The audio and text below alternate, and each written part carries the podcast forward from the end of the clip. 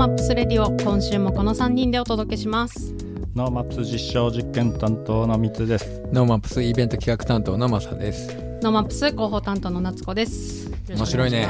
面白いねね、オリンピック。見ちゃってんの？いや、めちゃくちゃ見てますよ。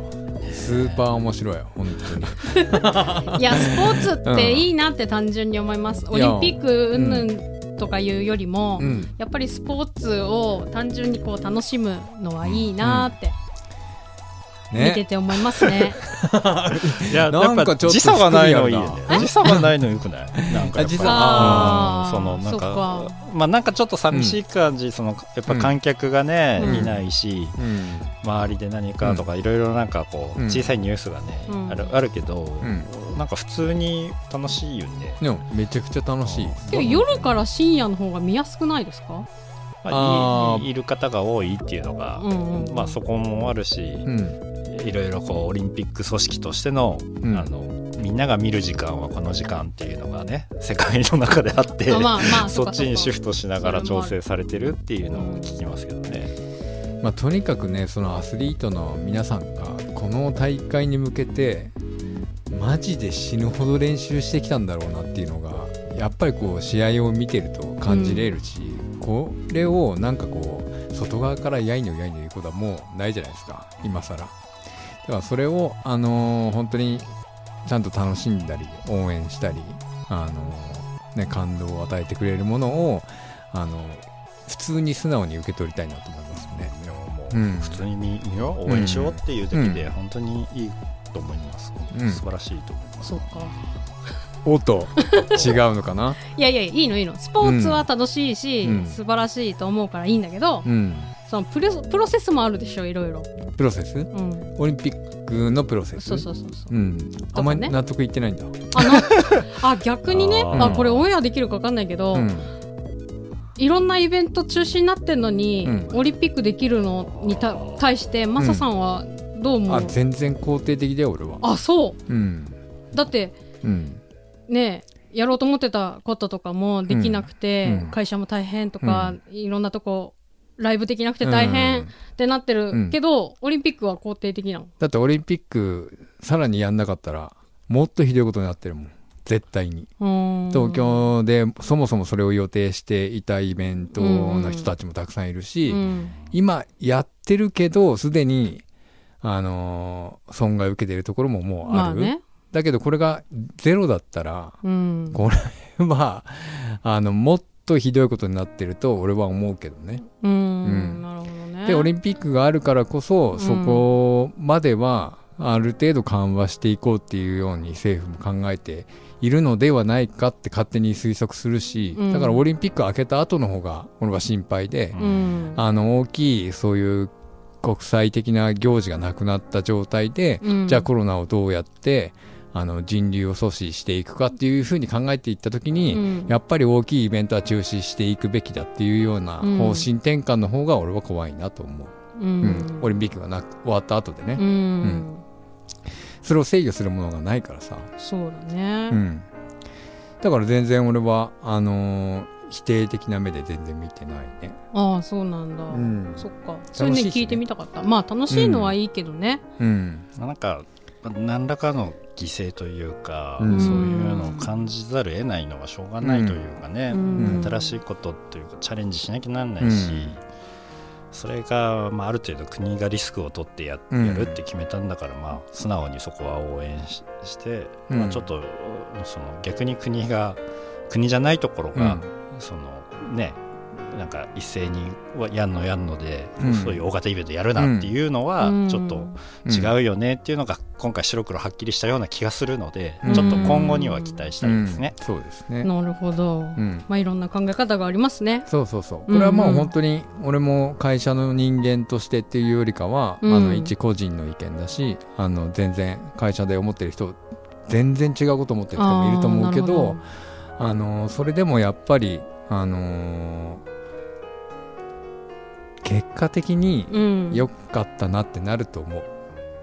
と俺は思う。そうか、あのやっぱりメダルを取った人の涙とかを見ると、それがなんかつながっていくんじゃないのかなと思うし、全然朝最初から緩い話にするって言ったら、全然重い話重いじゃん。また来週みたいに 大丈夫かな、まあ、今日はねね。ちょっとそのオリンピックの中でさうん。うん。あのまあもともとねオリンピックに向けたいろんな技術っていうのがあって、実はノーマップスでもなんかちょっと似たようなことをやってたりとかっていうのも、あの発表できている範囲まだ今あやってる最中だったりするんですけど、うん。やっぱ基本スポンサー事業だったりしてなんかううんまくはまだ発表されてないものもあるみたいなんですけど、うん。そこからいくつかピックアップできるものをうん。えこんな技術でこれからのエンタメスポーツがこういうふうに見えるようになるかもっていうやっぱ技術が投入されてるわけですよ、うん。うん。からその辺の話が少し、えーできればなと思っております、はい、ノーマップスレディオワクワクする未来を作る番組です。ツイッターでハッシュタグノーマップスレディオでツイートしていますのでラジオと合わせてぜひご参加ください。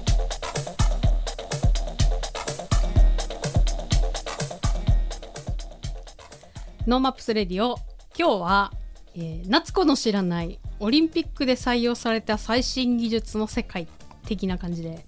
的な感じで。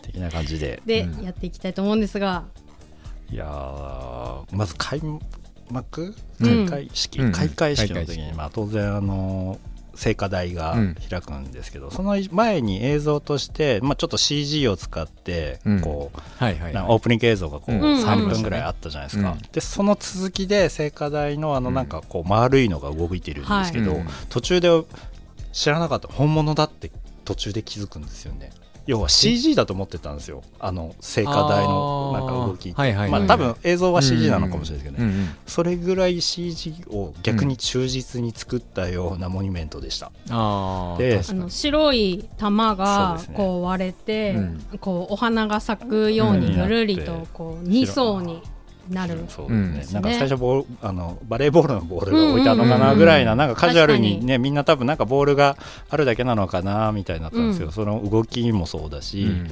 えー今回はその環境エネルギー環境に配慮した水素エネルギーをたくさん使ってるんだけど、その水素で黄色く見える火をうん。演出してたりとかして、おすごいなと思ったら、えー粘土の佐藤大樹さんのデザインでした大好きなんでしょ、うん。なっちゃんが大好きなね。粘土の佐藤さん大好きなんです。とね。でもそのそこになどういうせ最新技術使われてるかまあそのガスとかで火の色を変えるとか、うん。そのそもそもその球体をやっぱり加工するって相当難しいんですって、あの大きさ、まあ、そんなに大きくないってみんなイメージある、ん2.5メートルぐらいって言ってるんですけど、あの球体の、うんうん。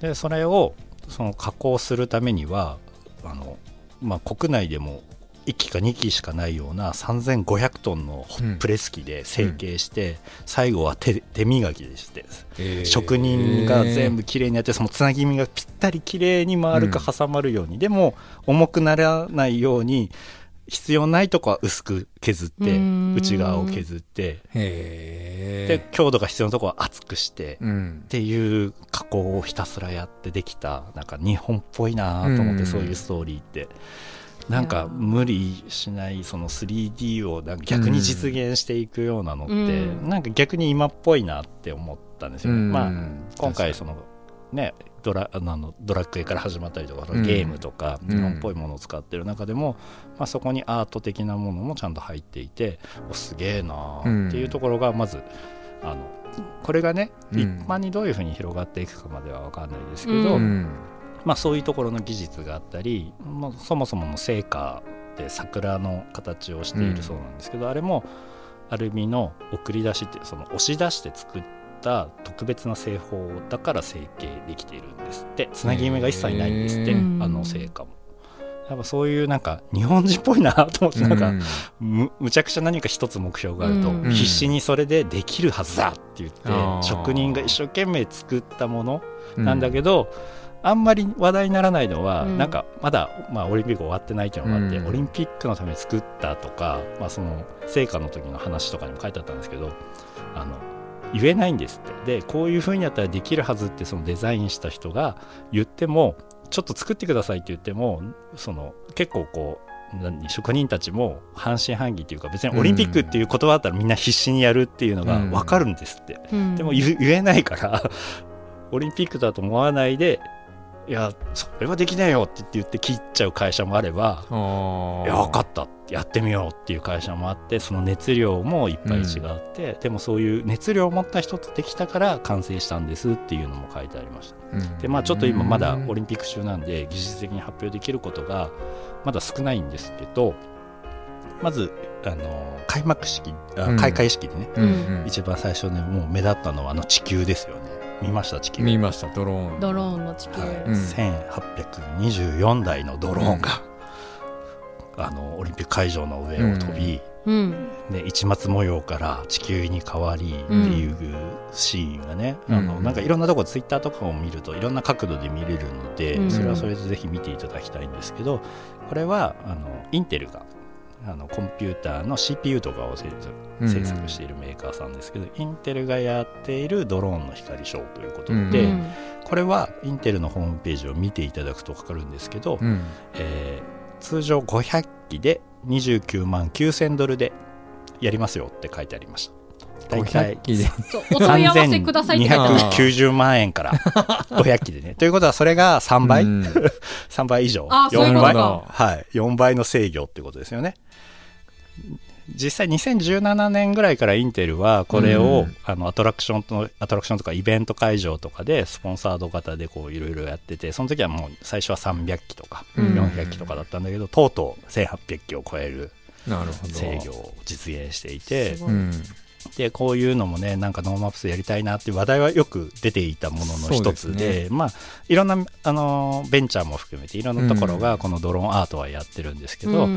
まあ、今回はインテルだったと。うん。でなんか裏話的に面白かったのはホワイトハッカー日本にいるホワイトハッカーっていうその、まあ、ネットを守る人たちが、はい、いいやつですね、はい、いいいい方のハッカーたちが そのオリンピックでどこがどういうふうなことをやるか分かんないけど絶対ドローン飛ばすはずだって言って、うん。ドローンの w i f i をジャックしていやインテルが来てるぞとか言って 話題になってました一時で実際あのまあなんかささいあのもう一回映像とか見れば分かるんですけど、うん。近くの球場かなんかにずっと光ってんだよね、あのヘリコプターで見ている時に花火とか上がってる横の方で四角く光ってるのがあってあれなんだろうなってずっと見てたら多分そこに基地があってそこから飛ばしたんだなっていうのがよくわかります。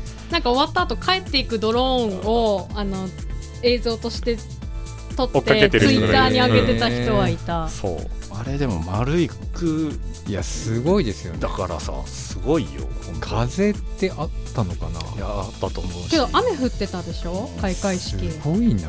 それの細かい制御と絶対ぶつからないし、バックアップもあるし、そのなんかネオンの LED もなんか何億色みたいな感じで完成されてるので、ぜひインテルにお問い合わせくださいって書いてたんですけど、うん。ノーマップスもねぜひやってみたいですけど いやまずはあのスポンサーースポンサーをね募集して札幌のね空に飛ばしてみたいですうね。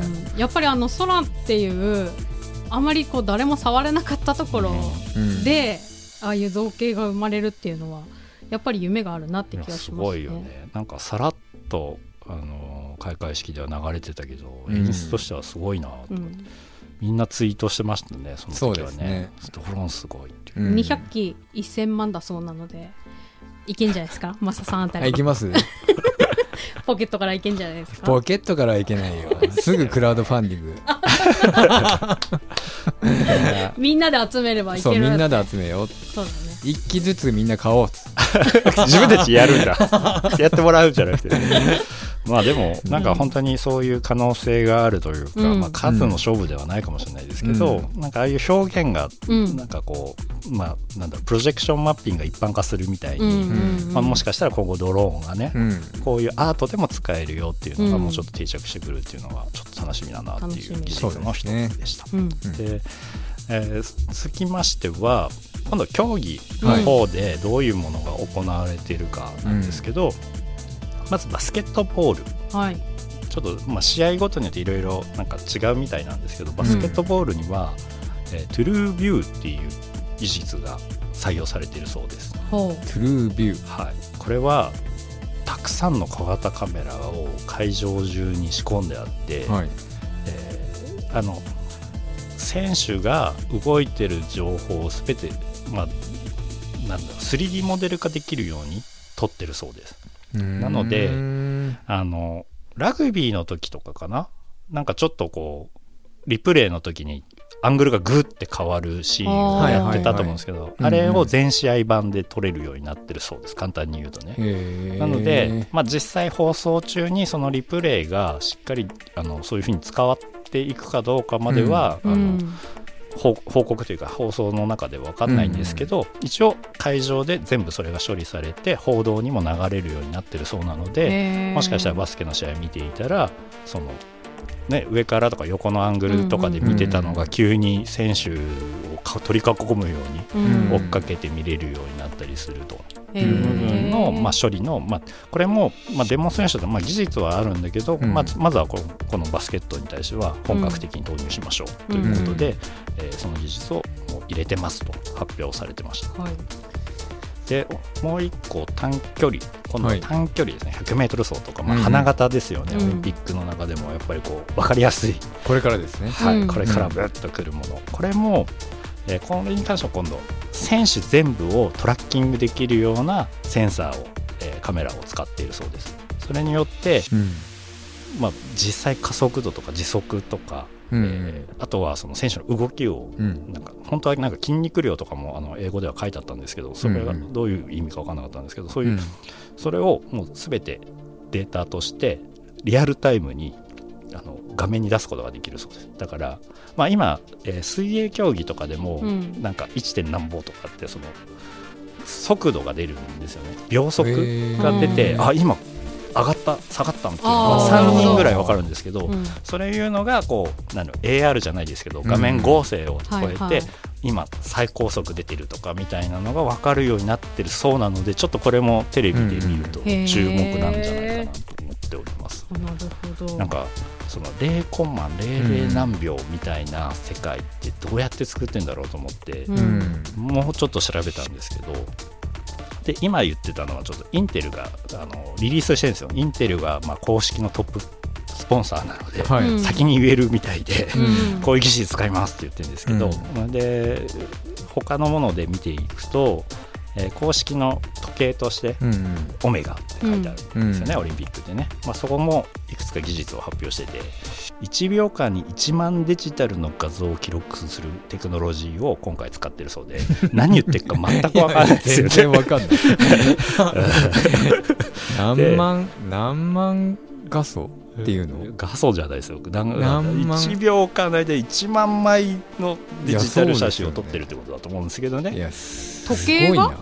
まあ、時計メーカーがだから時計だけを提供してるように見えるじゃないですか、うんうんそうじゃなくて、うん。実はそこにはすごい技術いっぱい出してて、うん。例えばそのあのスタートするバンからタイムが切れるまでの間の時間を正確にするための技術を、はオメガは独自に開発してきてるんですよオリンピックごとに。うんうんで今回は東京大会ではおよそ200キロの光ファイバーケーブルを持ち込んでるそうです。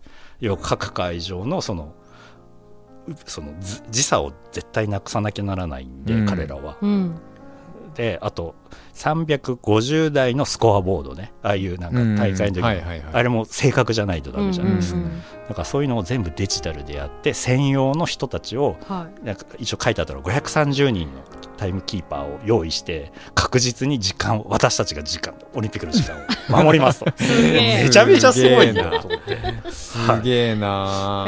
で実際にその、まあ、さっきのクラウチングスタートから走る様子とかのうん。動きとかモーションセンサーも全部そのそれぞれで記録してうん。実際に本当に0コンマ何秒0コンマ00何秒うんみたいなものをしっかりと計測できる。要はもう時計としてねうん測るっていうこととして、えー私たちはやりますっていうのが、うんオメガさんのリリースに書いてありました。へー。すごいなそれがまあその一般競技にねあの、うん。自分たちアマチュアの競技に当然ながら採用されてくるのもそうだと思うんですけど、うん。何か他のものに 転用されてくるんじゃないでしょうかねっていうことで、あのオメガはその時計もそうですけどオメガのそのオリンピック用のプロモーションビデオもかっこいいって、あーなんか結構話題になってうん。いたんですよね、うん。あの時計の形と、えっと、競技者とかあのリンクさせた動画がかっこよかったですね。えーで、まあ、オオメガさんの横の他のスポーツだとビーチバレー、まあ、あんまり時間わかんないかもしれないですけど、時間じゃなくて今度はまあインテルとか他のメーカーさんと同じような技術なんですけどカメラで全部の動その動向をデータ化するものを実験で今回入れていてうん。その選手の動きだけじゃなくてボールの動きとかもう全て全部データで取りますよって。だからボールの速度うんジャンプした回数とか、うんだからそういう高さジャンプの時の高さとかそういうものを全て、えー点数がどういうタイミングで入ったかも全部データ化してこれも今後何かに使えるようにしようとか、うん。あとあの壁を登っていくクライミングうん。もそのルートとか最短とかそういうのとかをまずしっかり取ってあのうん。なんでマリオカートでいうあのうん。ゴーストで後ろあの優勝した人がどういう動きしたかはいはい。どのタイミングしたかっていうのがリアルタイムでほぼ出せるようになってるっていうのもオメガさんの技術で今回クライミングとビーチバレーはやるそうです。へえうんすごいよな。そっかじゃあ選手同士を重ねられたりするってことか。そういうのが CG でリアルタイムにまあ報道に届くってことは僕らも目にするっていうことなので、まあ、そういうのが実験的に行われる。とオメガって何の会社でしたっけ？時計で時計で。あ時計ね。で まあ何屋さんかいやいやね。ね分かんなくなってきまあますよね、まあ、ここまではちょどうしてもねまだあの多分オリンピック終わってからこんな技術使われましたっていうアフター映像が大量に出てくるので、うん。僕らはそれは楽しみなんですけど、うん。ノーマップスでもなんかいろんなスポンサーさんとか協力ん。パートナーから、まあ、いろんなオリンピックでこういうのができたらいいよねみたいな話はずっとやってきたんですけど、うんいわゆる 5G はい。あの自分たちにも 5G が波がやってきたけどなんかあんまりうん。うん。どうですか、5G 使ってますか？いやーなんか CM ではね達成率何パーセントってはい。いう CM をたくさん見ましたけど、どうですか？5G 端末使って 5G たまに 5G ってスマホに出てて。あ出てます？お来たーみたいあなー。けど別にそれを体感するでもあんまりないです、ね、ノーマップスでも一応ね 5G のことちょこちょこやったりとかしてきたんですけど、うん。まあ、当然ながらねオリンピックを目標に、うん。えー東京オリンピックを目標にいろんなその 5G の網を使って何かやるっていうことはねずっと研究されててでまた正確な情報ではないんですが、まあ、セーリング競技ってあの浴場結構沖の方で、まあふあのふ帆を立てて、うん。レースをしているんですけど、うん。ここは、えー NTT グループが、うん。えーかなり深く入った実験として、うん。まあ、実験というか、まあ、実際の、まあ、大会として行っていてここには、まあ、どうしてもこう望遠鏡はいというか双眼鏡で競技を見る。うん。でカメラも相当ズームで撮るぐらいしかうん今までできなかったんですって。うん。なんですけど今回はその大会のその審査席の近くに、まあ、それも海の上なんですけど、うん。12K だいたい50メートルのワイドビジョンを50メートル。海の上に浮かべていると、うん。で 12K 画角だったそうなんですね。12K の画質、まあ、4K の 3, 3倍ぐらい。でで沖のにカメラ 4K 以上のカメラをたくさん置いたり、ドローン 4K 用のドローンとかもたくさん置いて、うん。えーその映像を、まあ、ケーブルがさ出せないじゃないですか海のね上ねうん。難しいじゃないですか。なので、うん。ここ 5G の技術を使って転送するということを実際やるそうです、うんでその映像はまあ当然なんか試合なのでテレビとか、うん。そういうのもそうだけど審査員も要はこの今までの覗いてたのが、うん。ちゃんと目の前にズームされてこうワイプしたスワイプしてこう大きくなったような形で映像がうん画面に流れてくるっていうことで、まあ、これがね今後良くなったら今後世界大会とかでもねこういう技術で要はケーブル離せないよとかうん。っていうところでこういう 5G を使って、うん。えーやっていけるんじゃないかっていう大きな実験というかね、まあ、実証モデルですよね、うん。これ大うん。やっぱりオリンピックなので。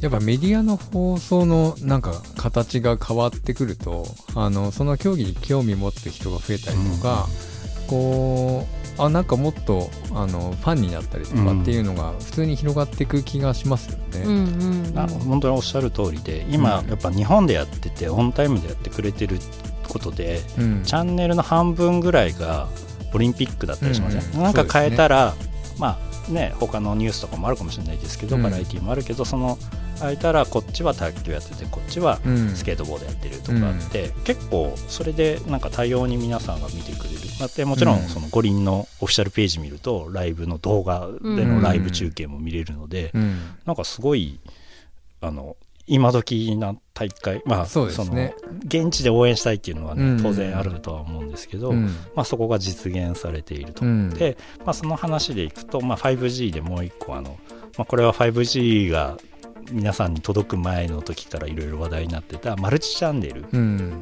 いつでもいろんなアングルで見ることができます、うん。その電伝送量が多いので、うん。情報を多く発信できるうん。ということ。自分で切り替えられるんそうですよね。たくさんのアングルをうん。自分で切り替える、まあ、その代表として今回ゴルフで、うん。えー 5G の、まあ、企画にあるものであれば、えー複数のプレイヤーってゴルフで回るじゃないですか、うん。でどこのコースに行くか分かんないし、うん。応援したいスコア見ながら応援したい人ってなかなかテレビの1チャンネルの中では難しい、うん。優勝争いしか見えないみたいなものを今回は応援したいところをクリックすればその映像がリアルライブで見れるように提供できる実験をする。うん。そうです。これも本当 5G ならではうん。の大量なデータを一気に送れるっていうところなので、これももしかしたらね今後のスポーツとかいろんな形で影響するんじゃないかなとうん。うん思っております。どうですか？5G? いやーすごいですね。でもやっぱりさっきも言いましたけどその放送する内容が変わってくると本当見てる人の楽しみ方もどんどん変わってきて、あのー自分もやっぱその競技に参加してる気持ちになりやすいというか、なんかトライし、うん。トライは難しいんですけどさ、うん。なんかおなんかね知らない競技うん。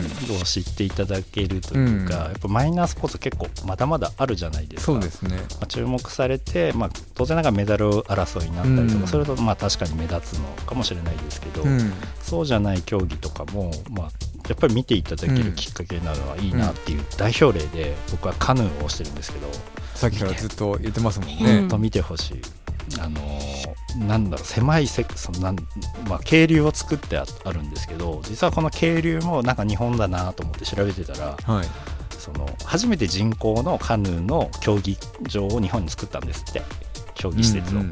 それで要は渓流というか激流というかうんはい。波をちゃんと作る装置を、もともとこう河川とかの組み上げポンプを作ってるメーカーがうん一生懸命開発して、そう本当に、まあ、実際多分ボコボコしたあのコースみたいなのを作うん。ってそこに水を流してるだけなのかもしれないですけど、うん。あのそういうところのなんか初めてやってもここまでできるんだっていうのと、うん。あのまず競技が面白い。なるほど。でそうすると映像の美っていうのがあって、うん。なかなかあの、まあ、例えば日本あのススケートボードスキーとかって、やっぱりこう望遠で撮って決まったアングルで毎回決まった、ね動きにしか見えないんですけど多分そのドローンもそうだし、うん。空撮とかでやっぱそのうん。競技場の中を作れてるっていうことは、まあ、スケートボードみたいなものなんで、うん。かなり自由なアングルで迫ってるんですよね。うん。それまさにあのマサさん言ったみたいなその何？体感できるような,、うん。あそこのなんか波浴びてる感まで感じ取れるので、うん。ああのぜひちょっとカヌー見てください。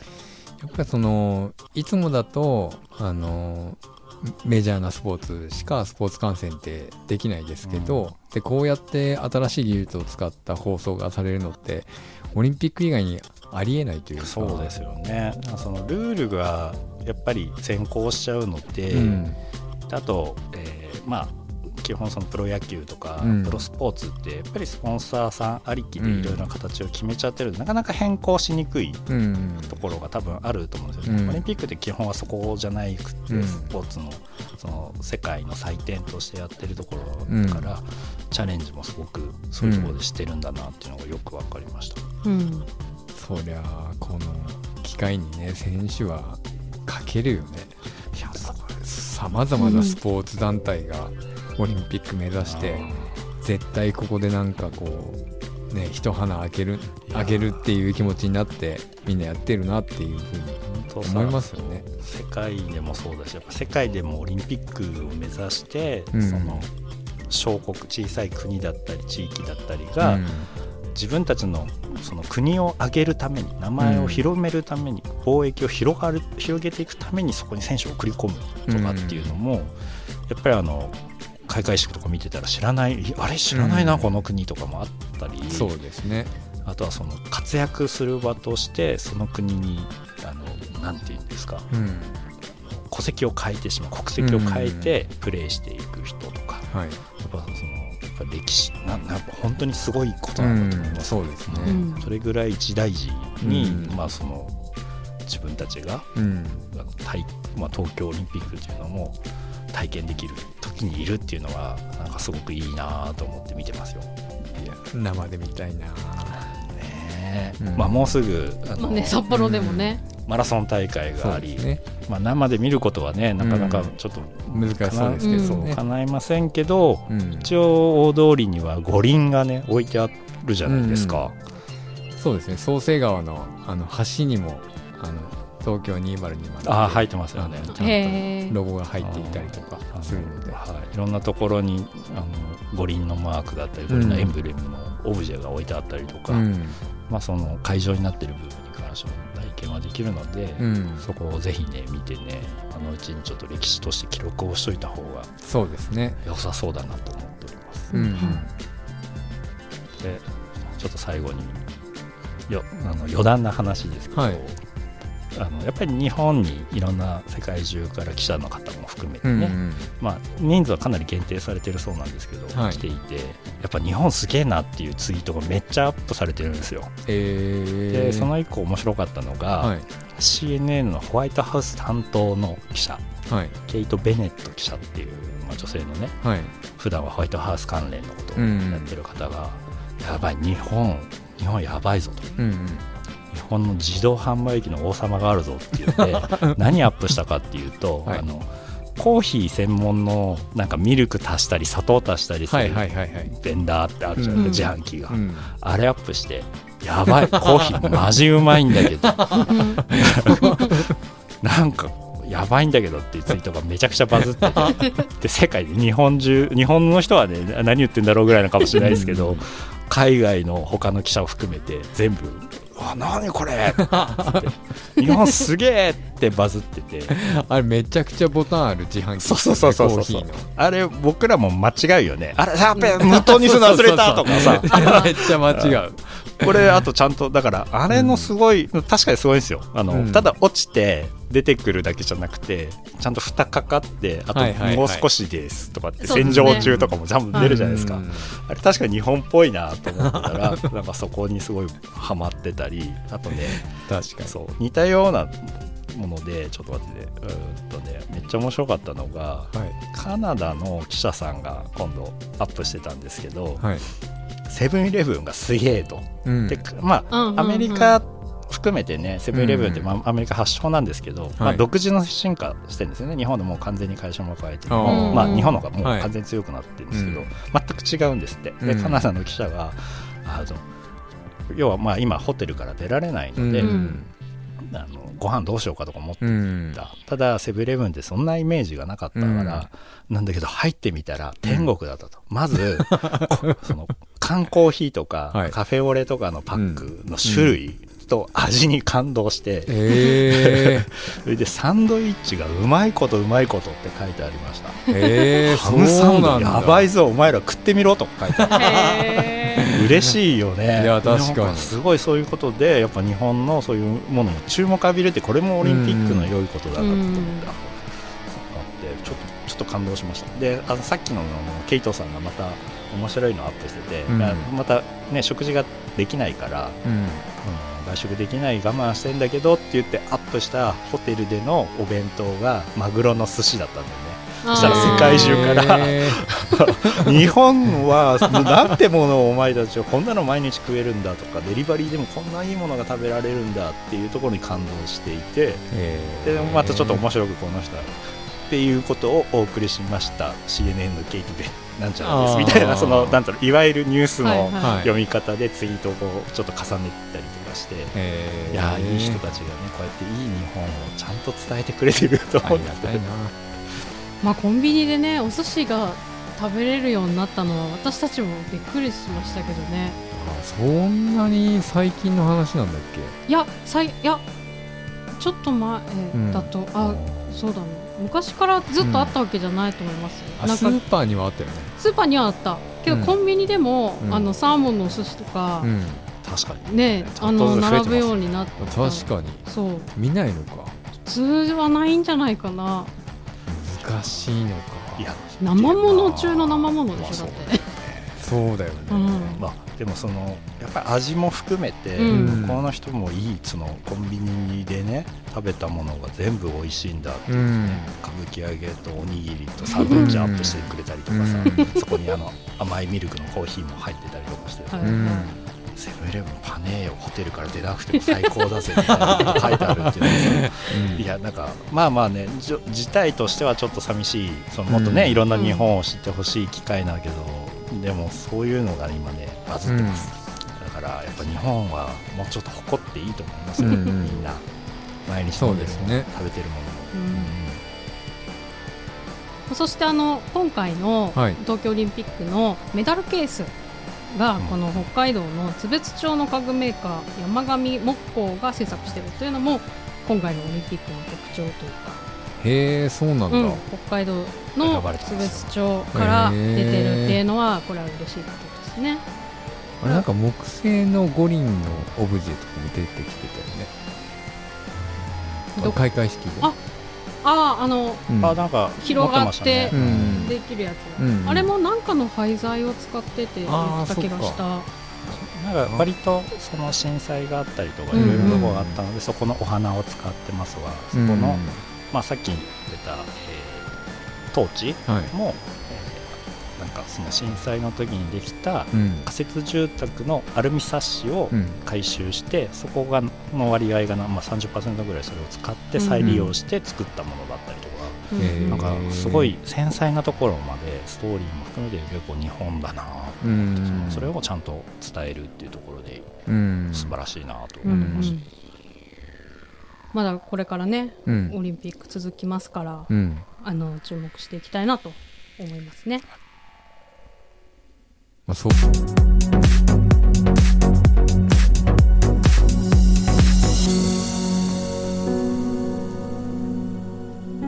ノーマップスレディオ、えー今日はですねこの後、えー起業家志望起業家の人はぜひチェックしていただきたい。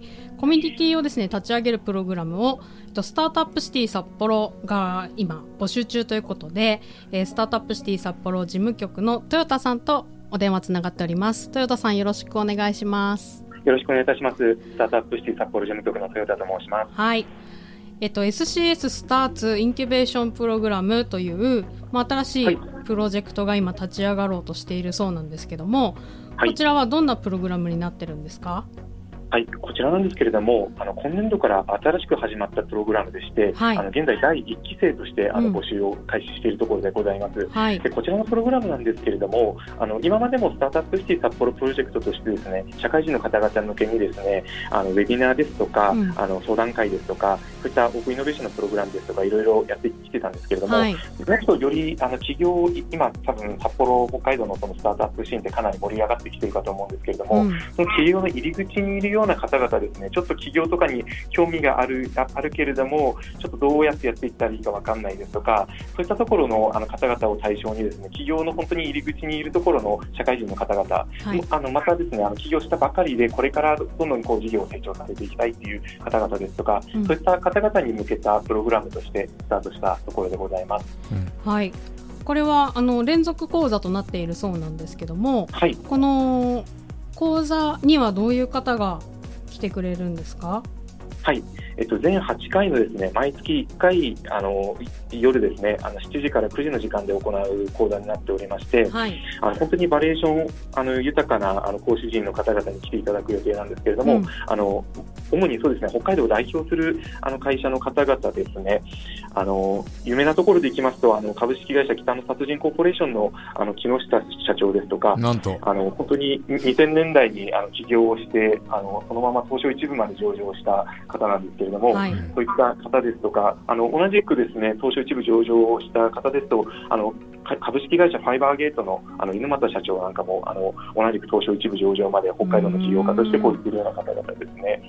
その他にもあの J スタートアップ北海道といいまして経済産業局さんが北海道経済産業局さんがあのやっているものがあるんですけれどもそちらに認定されているスタートアップの方々ですとか、はい、またですねあの東京のあのこの春から新しく名前が変わりましてあの Z ベンチャーキャピタルというあの VC あのベンチャーキャピタルですね、はい、の方なんかもあのお呼びするような形になっております。なるほどあの先先ほどから聞いておりますがあの、はい、改めてどういう人に参加してほしいと思っていらっしゃいますか？そうですね。あの起業を考えていたりとか結構このスタートアップシーンが今盛り上がってきてまして、うん、自分もちょっとやってみたいかなとかあの企業にいながらにしても今のあの時代ですとこれからその副業的にこうあの起業をしていくっていうような形もあのどんどん北海道からも生まれていくのではないかなと思うので、はい、そのようなところでちょっと起業に興味があるあってやってみたいなと思いながらもまだ踏み出せていない方ですとか、うん、今まさにこう踏み出してあのちょっといろいろやってみてるけれどもちょっといろいろ新たな刺激が欲しいなですとか、はい、本当に動機はいろいろあっていいと思うんですけれども、も、そういったところでちょっとこう起業をやっていきたいみたいなあのちょっと興味があるみたいなところだけでもいいのでそういうような方々に、い、ろいろな方々にちょっと来ていただきたいなというふうには思っております。なるほどなんかあれですね同じような思いとかこう起業に興味がある人たち同士のコミュニティができるというのもまた一つなかなかね、ね、変えられないものですもんね。はいそうですね。なかなかやっぱり起業したての時ってよく孤独っていうふうに言われたりするんですけども、はい、そういった時に同じように自分とあの同じあの同期としてですね起業したような仲間がいたりですとか、うん、またこういったところであの北海道のあの起業家の方々ですのでいろいろこう相談し合えるような関係ができるような、はい、その先輩の起業家の方々にこういうところで今困ってるんですけどどうしたらいいですかみたいなところであの聞けるような関係とかっていうところもこのコミュニティとして作っていけたらいいなというふうに思っております。はいありがとうございます。えっと、申し込みはどういうふうにしたらいいんでしょうか？はい、あのスタートアップシティ札幌のページに入っていただきますと、スタートアップシティ札幌と検索いただくと、あのホームページの方にあの応募のページがありますので、はい、そちらの方であのちょっと簡単にですね、あの一応ちょっと応募者の定員が多数になった場合はですね、あの選考を実施させていただくということになってますので、簡単な志望動機ですとか、そういったところをちょっと書いていただくことにはなるんですけれども、はい、こちらのフォームに入力いただいて、ウェブ上で応募いただければというふうに考えております。はい、えー、8月4日申し込み締め切りということで、まあ、はい、あのあと1週間ぐらいですが、はい、ぜひあれですねあの企業興味あるなって方は一度検索してみていただきたいですね。はい、ぜひぜひご検索いただければと思いますので、よろしくお願いいたします。はい、ありがとうございます。スタートアップシティ札幌事務局の豊田さんでした。どうもありがとうございました。どうもありがとうございました。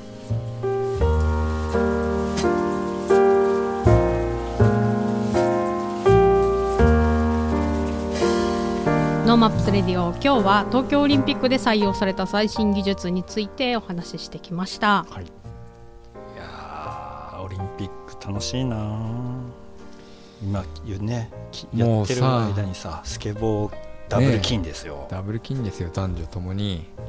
スケボーブーム来ちゃうね。うん。どうしよう。やります？スケボー？来週ぐらい俺骨折ってくるかもしれない。その可能性しかないあの今日がこうだから来週ぐらいに何人ぐらい怪我したかっていうのはちょっと知りたくない、うん、ツイッターでさスケボー怪我をさ ちょっとあの検索ワードに入れといてさ ちょっと追っかけてみたら本当に皆さんあの体絶対思ってる以上に動かないからね。先に言っとくからね絶対ダメだから公共の あのね本当の手すりとかであやっちゃダメですよ。あ皆さん道路の走行は禁止されてますし、うん、あのね、うん、公園も禁止ですので、うん、あのちゃんとねスケボードじゃどこで飲んだよって話になっちゃうっていう、そう安全に楽しめる場所で。でね私有地の自分で楽しめる範囲でやるものだし、スケボー乗ってあの道路の中走り回ったりとかね、あのちょっと時々見ますけどあれは本当ダメですからね、いやでもね本当にねこれだけ天気が良くてね。いや走りたい。もうロングボート乗りたい。もう今夏休みでしょ？もう最高じゃん。最高の夏休みじゃん場所作ってあげてくださいよ、ね、大人が大人いやそういう大人増えるような気がしますね。そういう事業をしようとする、ね。うん、もしかしたらこれビジネスモデルとして、うん。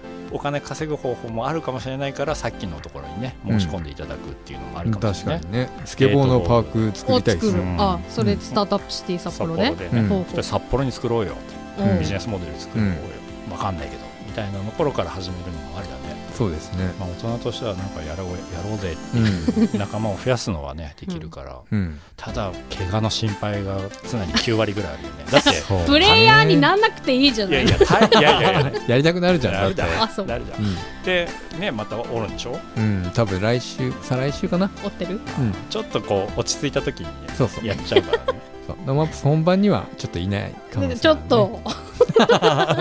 怪我は気をつけてくだ気をつけさいましょはい。そしてあの7月30日の金曜日にですねあの世の中のこのイベントマーケティングについて探っていくマイス研究所というところがあるんですけども、そこが毎週お送りしているオンライントークセッションに夏子が参加してきますので、はい。えー7月30日12時から12時半、Facebook のあのアカウントより配信しますのでぜひチェックしていただきたいなと思います、はい。過去にはみつさんも出てました。はい、去年か登場していたり、えっと、伊藤実行委員長も出てたりなんかもしています。大変お世話になっているチームですからね、はいノーマップスの最初期から応援いただうんうんいています、、ノーマップスレディオにもねゲストでお越しいただきたいと思っております。本日もお付き合いありがとうございました。ノーマップスレディオのアーカイブは、ポッドキャスト、スポティファイなどストリーミングサービスでお聞きいただけます。ノーマップスレディオで検索してください。番組の感想は FM ノースウェーブ番組メールフォームまでまたはツイッターハッシュタグノーマップスレディオでツイートしてください。今週もえーノーマップスで今日焼けした跡が痒くて痒くてしょうがない皮がむけ始めたみつと。う 絶対オリンピックの競技だと思ったんだよな。ね。ね。皮がむけた話だと。BMX うんに注目してるはい。マサと、えーノーマップスえっと 3on3 のうん。バスケは見たいなと。男女混合もね、はい。思っている夏子でお送りしました、また来週。また来週